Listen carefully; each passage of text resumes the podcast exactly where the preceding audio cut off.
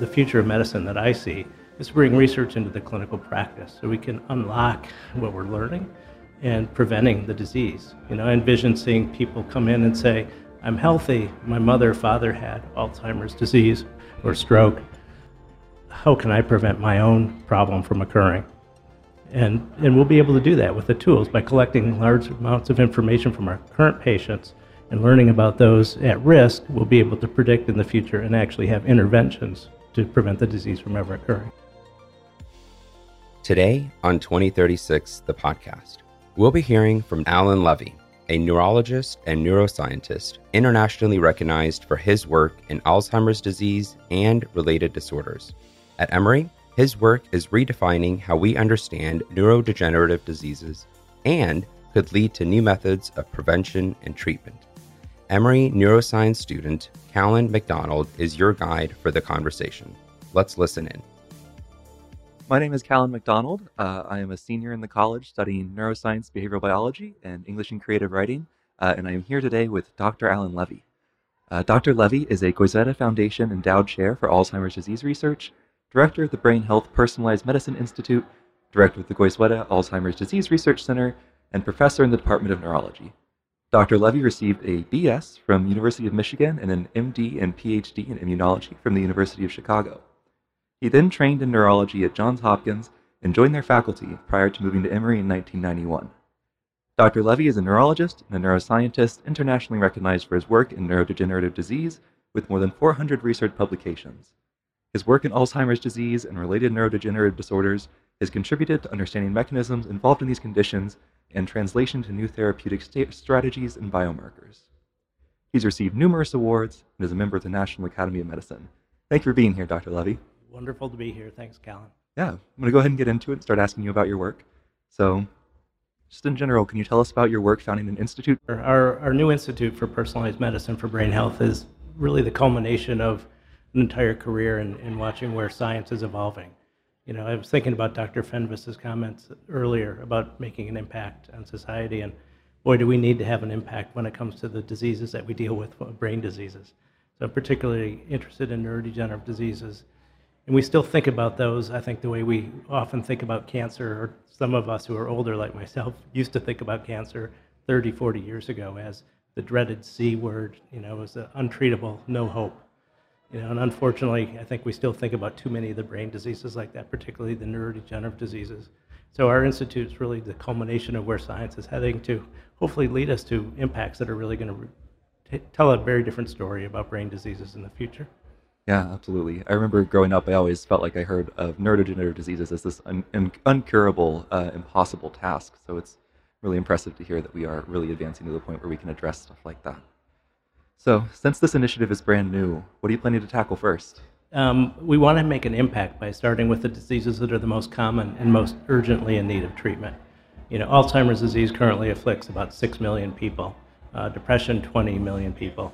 Um, I just saw a paper a few weeks ago that 60% of people in America have neurologic symptoms of some kind right now.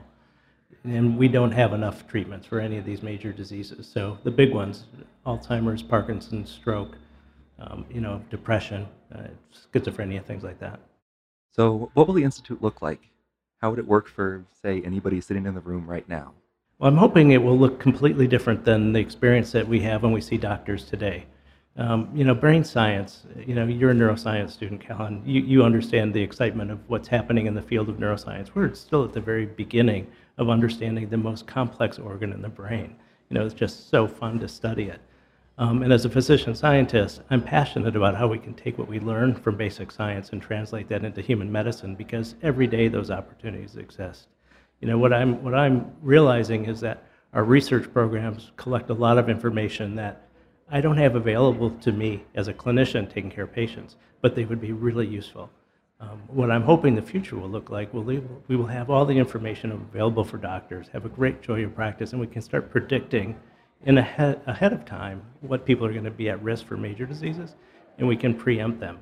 You know, the diseases that we're really concerned about, these major diseases of humans, of the brain, start decades before symptoms begin. As you know, our brains are so miraculous and they're so resilient. By the time we exhibit symptoms of a brain disease, often there's severe injury. So our opportunity, the, the future of medicine that I see, is bring research into the clinical practice so we can unlock what we're learning and preventing the disease. You know, I envision seeing people come in and say, I'm healthy, my mother father had Alzheimer's disease or stroke. How can I prevent my own problem from occurring? And, and we'll be able to do that with the tools by collecting large amounts of information from our current patients and learning about those at risk, we'll be able to predict in the future and actually have interventions to prevent the disease from ever occurring. Yeah, the plan is to not address the disease once it's happened, but prevent it from uh, being a problem in the first place. Exactly. Our, our chances are much better at being highly effective if we start earlier. So, what's the timeline look like for all of this? It seems like a pretty ambitious project. How long do you think something like this is going to take? We are starting um, very fast. So, I think we can make immediate progress as we go. Um, we already have a lot to, to work from. Our research programs have been just spectacularly successful in many areas of brain science and clinical neuroscience. So, we have, I think, a head start on where we want to be.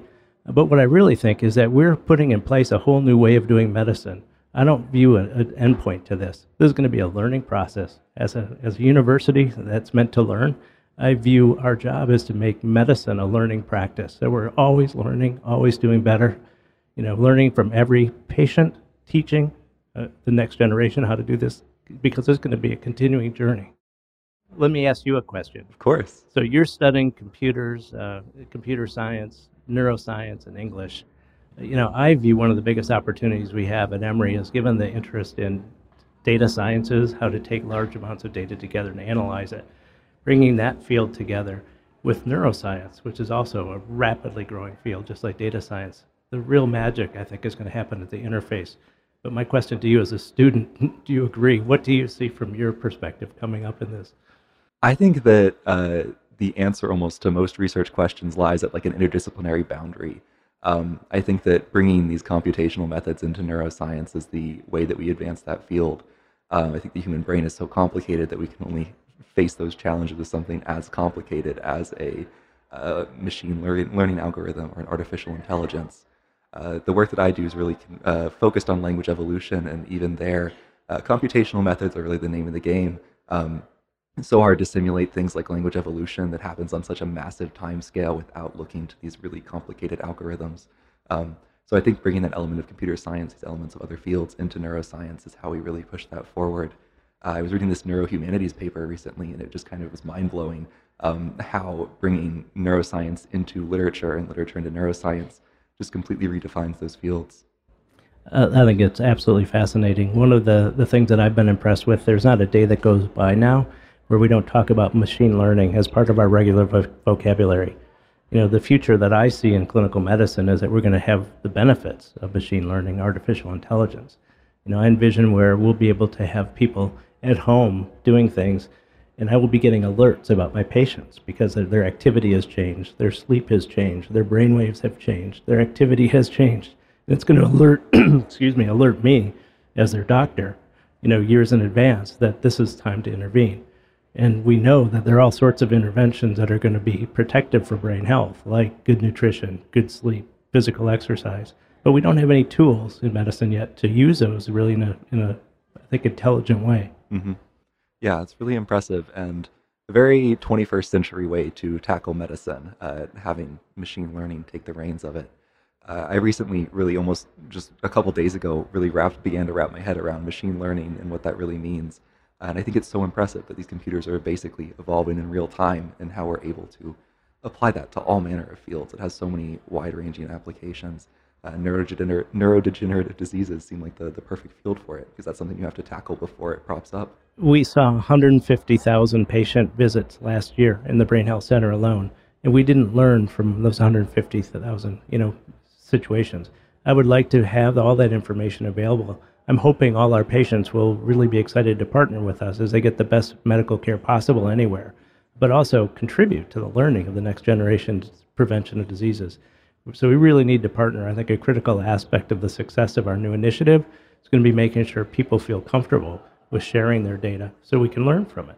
Yeah, absolutely. I think that's a concern that a lot of people have is the safety of their data you know, the human, especially the nervous system, is so complex. How do we reduce it to zeros and ones, the digits that are under, underlying computer algorithms, basically, the digitized data. I think it's really interesting because we have really complex things, and what we do um, in neurology is we observe behavior. So we're keen observers. We train our, our doctors or medical students to be observers, but we don't quantify it. It takes years of experience for all of us to understand what's a normal pattern of behavior, whether it's an eye movement, a person's walking and balance.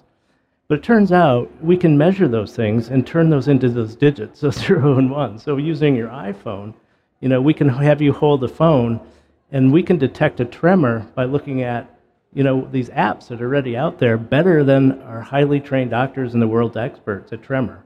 So by reducing the digits, you can accumulate more data and have a much better definition for a, uh, any one incident, whether it's normal or abnormal, and most importantly, we can know what your baseline is so we can follow it over time and see if our treatments are effective. So a lot of what we're doing is trying to improve, you know, improve treatments to make them much quickly, uh, more quickly available and more effective right off the bat. I can't tell you how thrilled I am to be at Emory University because it's a college. You know, I cut my teeth. I got ex- excited about medicine, excited about science as an undergrad, and I never forget that.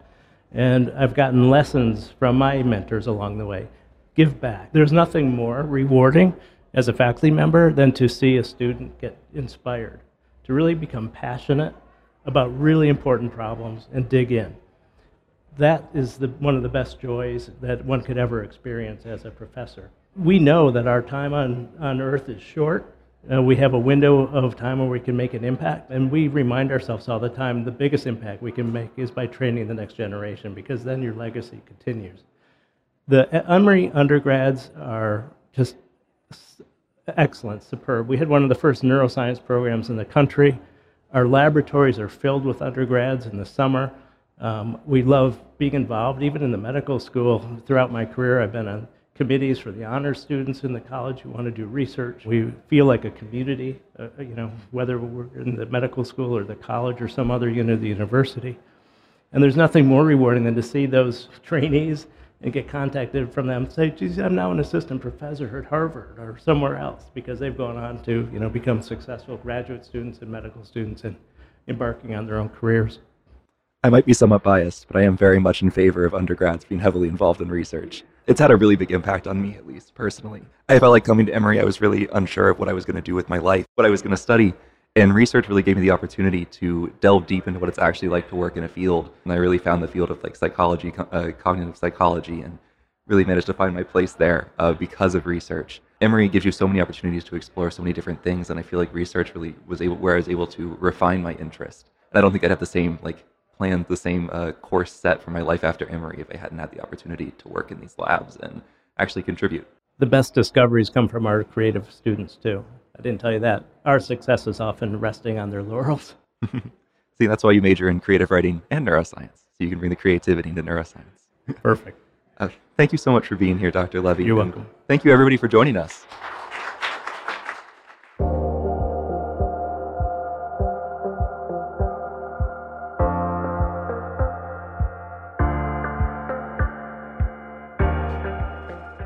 We hope you've enjoyed our conversation with Allan Levey. You can find more stories from 2036 and dive deeper into their work at 2036.emory.edu. That's 2036.emory.edu. This podcast was developed and produced in partnership with Ideas United and Emory's Division of Advancement and Alumni Engagement. This episode was edited by Ramsey Yunt and contains music by Cymatics and Denis. I am Munir Meghjani, president of the Emory Alumni Board.